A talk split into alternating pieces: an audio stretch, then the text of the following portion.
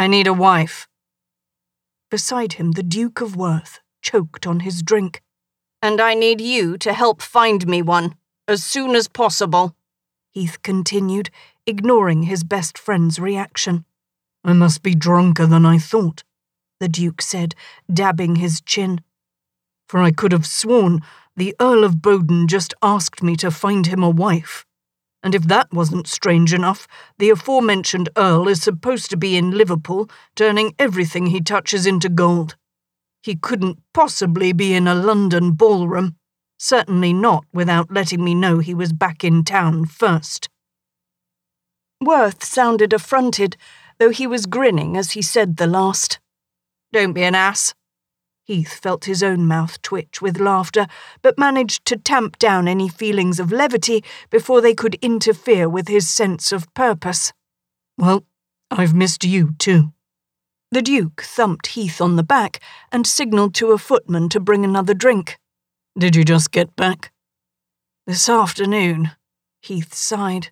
How are the roads? Cold? Miserable?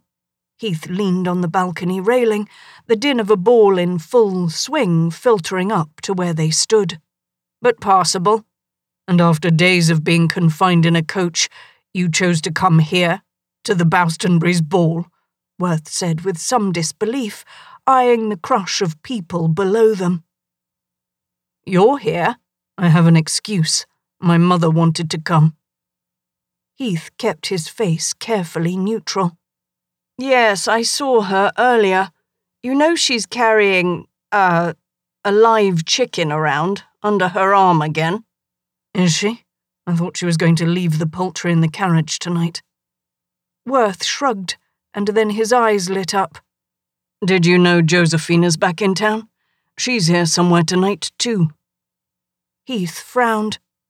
Since his recent marriage, the Duke had grown rather comfortable with the Dowager's bizarre behaviour, which was odd given how much his mother's eccentricities used to bother him. Yet for the moment, Heath decided to put that strange development aside in order to focus on an even stranger event the return of Lady Josephine to London.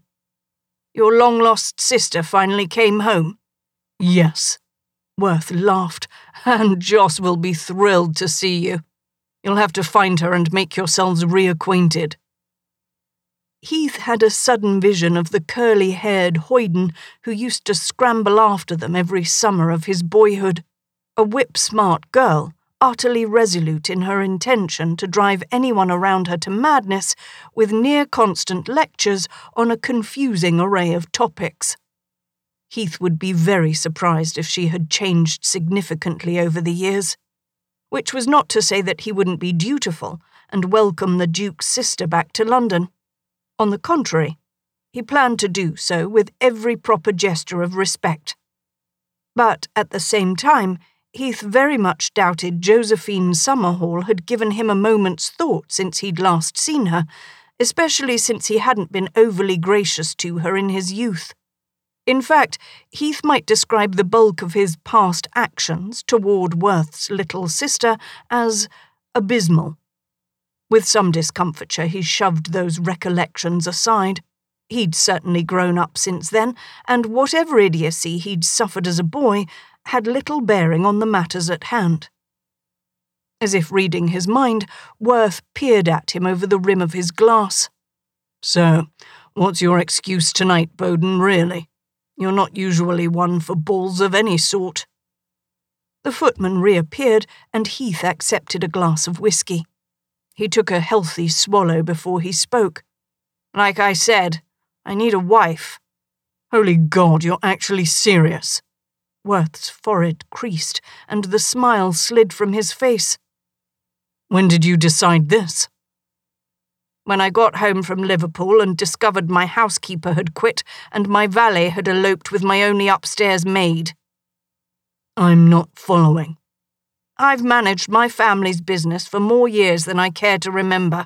I dug the damn earldom out of a financial hole so deep I'm not sure I ever did find the bottom.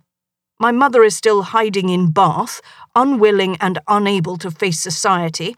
after the fiasco otherwise known as my sister's short lived engagement to a madman.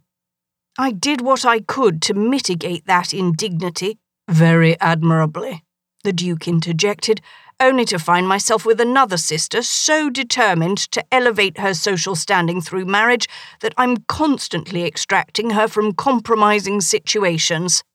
And so are you, if I may be so gauche as to remind you. Worth winced. Ah, yes, the unfortunate Ascot incident. Please let's forget it.